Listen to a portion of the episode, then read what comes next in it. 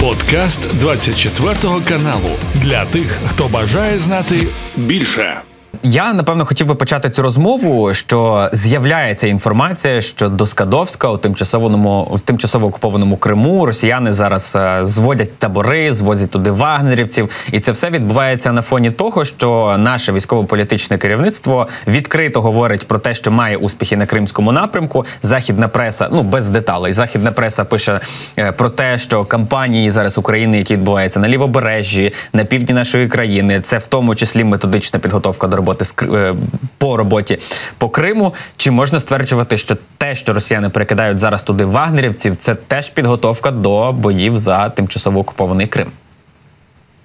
Не виключаємо. Ну дивись так. Я не думаю, що не так недоречно говорити про бій за Крим. Ну, ні в якому разі до Криму ще бігти і бігти. Там дуже далека відстань, дуже далека дистанція. Це ну цю відстань можна вимірювати в кількості загиблих наших військових. Це дійсно дуже довга історія. Ем, на моє переконання йдеться мова про те, щоб до дійти до Криму і зацементувати вихід з Криму, да щоб не було переміщення товарів, вантажів, зброї, боєприпасів з Криму на е, окуповані території під час повномасштабного вторгнення. От така буде мета. І я думаю, ці ось вагнерівці, які збираються, спецпризначенці, які там в Скадовську також є, е, там різні збираються. То їхня мета організація протидії е, українському просуванню, там робити міні-загородження, готувати якісь штурмові загони для того, щоб контратакувати. Тобто, це з цією метою робиться для того, щоб захистити, не дати Україні не дати можливості українським військовим підійти до Криму, перерізати цю артерію і не почати обстрілювати частину Криму з там скільки там 70 кілометрів можна е, з армянського дострілювати, а це майже третина Криму. Ну я якраз за битву за Крим маю на увазі росіян, бо ж це вони люблять називати там битва за Бахмут, битва за Авдіївку. В них битва за за Крим, яка ще навіть не почалася, і до неї дійсно, як ти кажеш, дуже і дуже довго. Але судячи із того, що росіяни зараз шукають відчайдушно будь-які спроби там е, назбирати бронетехніки, звертаються там до до своїх партнерів, яким вони колись десь щось продали, щоб вони це повернули, е, вербують людей, починаючи із в'язниць, закінчуючи кубинськими там найманцями і так далі. Відступати росіяни абсолютно не збираються. А дивлячись на їхні оці спроби захоплення Авдіївки, оточення Авдіївки і подальшого там захоплення, яке в їхніх е, планах. А це сотні знищеної техніки, за словами залужного, понад 10 тисяч вбитих російських військових з втратами Кремль абсолютно не рахується, якщо говорити за конкретно за цей напрямок. Чи є на полі бою? Е, або можливо навіть на дипломатичній арені якась точка, після якої російське військово-політичне керівництво зрозуміє, що намагатися далі просто немає сенсу, бо це ні до чого не призведе.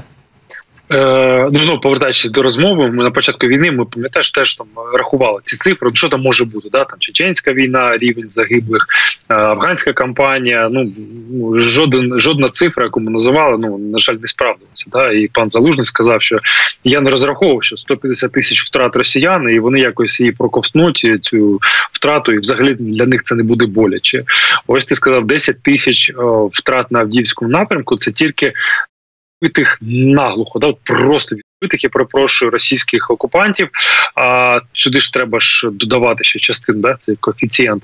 Один до трьох е, зниклі безвісти, да поранені легко середньої тяжкості, важко поранені п'ятисоті. Да, це ті, хто втікли в самоволку, самохід, так називають. Е, тобто тут виходить десь під 30 тисяч росіян, так чи інакше постраждали від е, штурму тільки однієї локації, да, одного міста. Ну, дійсно це вже локація, місця там вже немає.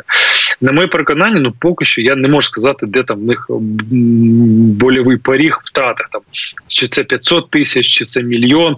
Ну судячи з потенціалу, ну втрати в людях для них не болючі. А ось економічні проблеми, я думаю, це дійсно може стати великим таким тригером для зупинки цієї війни. Тобто, коли росіяни перестануть у них зникне можливість закуповувати там все мікроелектроніку, якусь додаткові запасні частини, да викуповувати своє озброєння, яке вони раніше подарували, наприклад, країнам Африки або продали, і не буде можливості її повернути. То ось після цього можливо і буде початок е, перемовин або взагалі там відступ від частини території і знову таки перемовин. Тобто економічний фактор, відсутність грошей, відсутність фінансового ресурсу для ведення подальшої війни може стати тимось переламним моментом. Угу.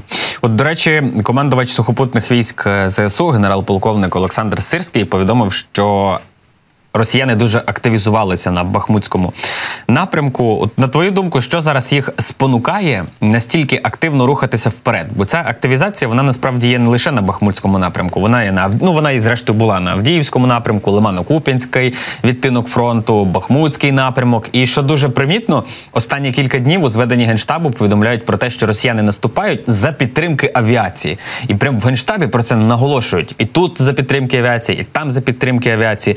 Це Вибори на Росії їх спонукають рухатися вперед.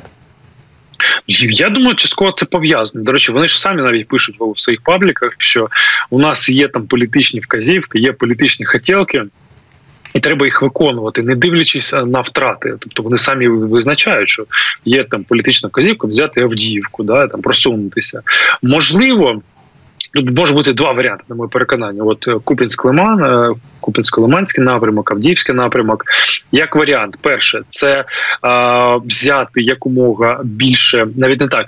Можливо, там є певна змагальність, певна змагальність між підрозділами. Да, там, хто перший візьме результат, той отримує не знаю, зірку героя там за радянського союзу, що завгодно. Да, там медаль за взяття Будапешта, що, що, завгодно може отримати там генеральське звання, і ось це їх спонукає. А інший варіант може бути, вони намагаються таким чином відтягувати в шпагаті наші війська. То ось вони тиснуть на Авдіївку. Тут вони моментально починають тиснути Куп'янськ Лиман.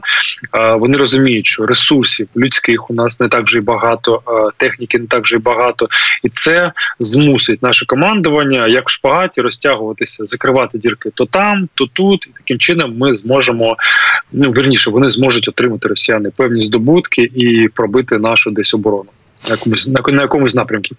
Я до речі на тижні читав, здається. Не здається, це писали аналітики ІСВ про те, що у своїй передвиборчій кампанії Путін не акцентуватиме увагу на війні в Україні, на війні проти України, тому що росіянам там більше подобається про загніваючий запад і так далі. Їх там всі бояться і так далі. А оскільки якихось здобутків немає на фронті, то відповідно і не буде там дуже сильно акцентувати увагу на е, війні проти України. Плюс, е, як тільки оголосили про те, що Путін буде балотуватися там на свій черговий термін, який дасть йому можливість перебувати на посаді до 2030 року, з'явилася інформація, у тому числі про те, що відкрили там спеціальний форум про достіження Росії. Він там з'являється. Там про подолали безробіття, інфляція в межах норми, і скоро її там взагалі не буде. Для чого тоді активізація на фронті? Ну як йому все одно абсолютно. Ну ну я, я розумію, але е, там же є багато багато піарників, да політтехнологів, які ну зараз інформували президентську кампанію з, з тих реалій, які є. Да перемог немає. Ну говорити про них не треба. Всі розуміють, що мобілізація буде, але після виборів навіть самі вони росіяни розуміють, що нас же кинуть в чергове, да ти ж обіцяли, що війни не буде, обіцяли, що гібридної мобілізації не буде. Тобто, всі розуміють, що після виборів буде мобілізація. Можливо, вони ще раз такий сценарій е, негативний, що немає перемог. Ну і ми якось там тишком нишком, якось там до там березня, до 17 березня, до дня виборів, ми якось про, про, прострибаємо. Да? Але ж ем, є там і піарники, які е, ну не піарники, а можливо великі посадовці адміністрації президента Путіна, для яких е, отримання зараз якоїсь перемоги це було б набагато класніше. Да? І От вони тиснуть на військових, давайте ускорьтесь, активізуйтесь. Хто там хто як я казав, да хто перший візьме результат, той буде там не знаю, там був полковником, да стане генералом армії одразу. Тому там присвоїмо якісь звання там спеціальні. Ордени, медалі, ніхто ж е, там е, жалкувати, не то що жалкувати, а е, коротше будуть від від пуза віддавати всі ці медальки. Да? Тобто це можливо таким чином спонукають. Просто до чого веду, що отримання перемоги там неважливо там Авдіївка, да про яку 90% росіян взагалі не знають навіть приблизно на мапі України не можуть її показати. Вони будуть між західною Україною та східною мітатися і не зможуть втикнути пальцем. Це дасть можливість наступні декілька місяців, прямо до моменту виборів, про це розказувати як надзвичайно великий здобуток, як вони втерли носа натівським військом, як вони втерли носом всі натівські е, системи навчання, по які вчилися наші е, військові. Тобто, це буде там додатковий стимул і додатковий такий м- предмет для обговорення всі новорічні свята. Плюс до березня місяця, от тому я думаю, з цим ще пов'язано. Я от тільки що задумався про те, що вони не зможуть показати Авдіївку. Вони напевно не зможуть показати Таганрог на території Росії. Там, якщо росіянам сказати, ми завоювали Таганрог, вони будуть казати, да, точно. за Путіна. Оце молодець. Оце молодець. Показали хохлам, да. Але є ще ж дуже важливий момент, от що мене дуже сильно зацікавило, що після виборів, по-перше, я не розумію, для чого ці витрати там на піарників, політтехнологів і так далі. Якщо він і так виграє, ну всі це знають. Можна було Люди обійтися. є.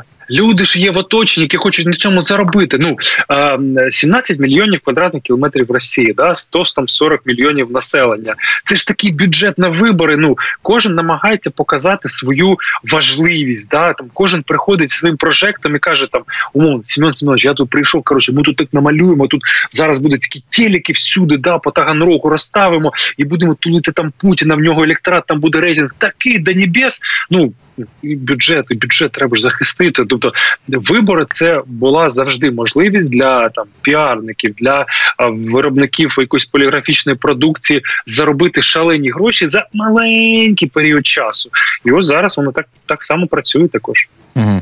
Ну от е, стосовно виборів, уявляємо собі ситуацію. Що її уявляємо? Ну він виграє. Хіба вмре до того часу? Він виграє, і дуже часто говорили про те, що на Росії немає відкритої мобілізації з тієї причини, що люди можуть це дуже негативно спри... ну, е, росіяни можуть дуже негативно це сприйняти, почати там. Саботувати, називаємо це так.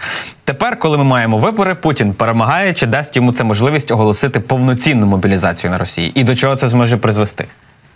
О, от, от цікаве питання. З однієї сторони виглядає ну логічно, да, що він там ну тримає, скільки тут пару місяців треба протриматися, да, набирати людей з в'язниць, з СІЗО, боржників, які мають борги перед бюджетом та перед банками за іпотеку, їх там спонукати йти на війну, вербувати людей з-за кордону, да, там країни колишнього радянського союзу, Куба, це все зрозуміло. Тобто таким чином намагається протриматися десь до виборів, а потім оголосити. Да, але ж ну поки що виглядає картинка ну доволі зрозуміло. Да? От вибори, і потім от оголосимо буквально 17-го вибори, 18-го оголошуємо мобілізацію. Але ж я думаю, що чим ближче до цього дня, до того дня, тим більше вони будуть задаватися питанням: а що далі? Окей, оголосили мобілізацію, да а чи є ресурс забезпечити тих військових? А чи є там техніка? А чи є ну боєприпаси? Окей, зараз з північної Кореї вони там їдуть. А чи не спонукатиме це росіян зупинитися взагалі? Чи не спричинить це а, масове невдоволення? Я думаю, чим ближче до березня місяця, тим більше цим питанням будуть прийматися всі в адміністрації президента і будуть задавати питання, що що робити далі. А у випадку, якщо воно піде не так, як вони запланували, як виходити з ситуації? А чи у такому випадку, якщо ну нестача техніки, це для них якби вже доконаний факт, всі це знають, вони самі це визнають, і вони, ну точніше, вони цього не визнають, але вони своїми діями показують, що нестача техніки дійсно є, бо немає необхідної кількості, щоб забезпечити там певні підрозділи в достатній номенклатурі, скажімо так. Але ніхто ж не скасовував такого поняття, як чорнорубашечники. От в Другу світову чорнорубашечниками були люди з російських сіл і були люди з України. На цей раз у під час повномасштабного вторгнення чорнорубашечниками стали люди з так званих ЛДНР і з глубінок російських, російські там етнічні меншини, точніше, які зараз приєднані до Росії. Нічого ж не завадить їм зробити точно так само, просто в більших масштабах і вже відкрито. Ну вони ж взяли вже звідти з тих регіонів. Вони брали в першу чергу. Да, ці кубики ЛДНРівські, вони ж пішли в першу чергу. Пішли буряти, да, їх спалили стільки в танках наші військові. Стільки наш може цього бурятську м'яса, що ну вже питання, чи залишилися вони там, і тепер залишається ну на моє переконання брати з тих регіонів, де ще мало набирали. Да? Це більш центральні регіони, а там Москва, Пітер, там густо населення, там мільйонне населення, але це. Е, там була така статистика: 78% російського населення проживає на європейській частині Російської Федерації. Да? Там це 20% РФ. і там набирати по містах. Але чи не спричинить це осередки соціальної напруги? Я роз, ну, я впевнений, що в Кремлі ну там сидять не, не повні роботи. Ну на жаль, якби нам не хотілося, і спецслужби є російські, і вони це аналізують, і вони це прораховують. Що якщо почати набирати людей з Пітера з Москви, то по перше, вони почнуть втікати, да частково. А по-друге, а чи не спровокує це там болотну площу, що там 2-0 чи 3-0, це масове заворушення. А нікому в Кремлі не подобається, щоб масові заворушення зараз почалися поблизу Кремля. Да? І тепер питання, де набирати? Ну звісно, вони шукають це ще раз. Це СІЗО, люди, які проходять по різних статтях, і їм пропонують зараз закриваємо кримінальну справу, і ти їдеш на війну півроку, повертаєшся назад. Це е, Люди боржники орієнтовно 13 мільйонів боржників нарахували в Рефії там різним видам е, боргів і пропонують зараз піти відпрацюватися також на це на війну. Ну, якщо ми розглядаємо їх, е, точніше, якщо російське керівництво розглядає їх як ресурсну базу для ведення війни проти України, то чи у такому випадку взагалі можливі хоча б якісь протести? Бо з одного боку ми розуміємо, Путін буде при владі до 2030 року. Це означає, що наступні 6 років росіяни не побачать хорошого життя, принаймні такого, яке було до 2022 року. От 2021 рік його вже ніколи не буде, буде тільки гірше. Буде мобілізація, буде затягування пасків, бо російська економіка, попри всі оці заяви там з нафтою і так далі, вона не квітне, стає тільки гірше, просто повільно. І тут ще 6 років оцього повільного згасання.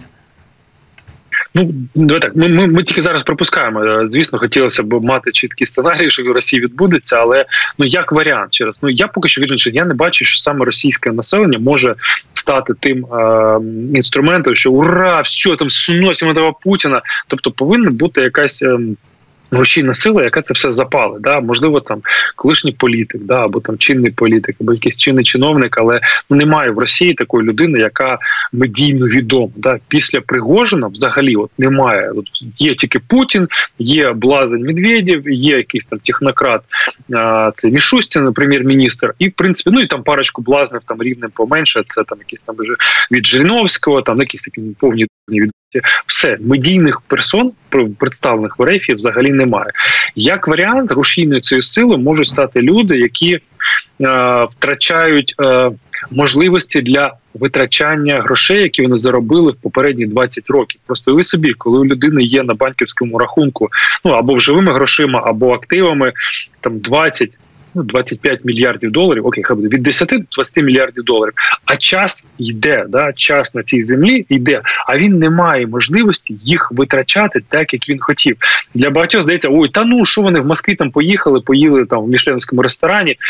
Вони раніше витрачали. Він хоче сісти на приватний літак на свій власний, да, загорнутися в свій, в свій власний плід і полетіти з Москви до там до Лас-Вегаса, да, там поселитися в готель Він на там на знаю, на 36-й поверх поверх, там е, дивитися на все, що там відбувається, витрачати ті гроші, а час йде. Можливо, ось ці люди якось якось зберуться в кучу і не знаю, або там або знищать Путіна і захочуть витрачати гроші, або переконають його якось зупинитися, вийти з під санкцій будь-якими там не знаю, там приводами, що ми потім нову війну почнемо, але давайте зараз поки що зупинимося.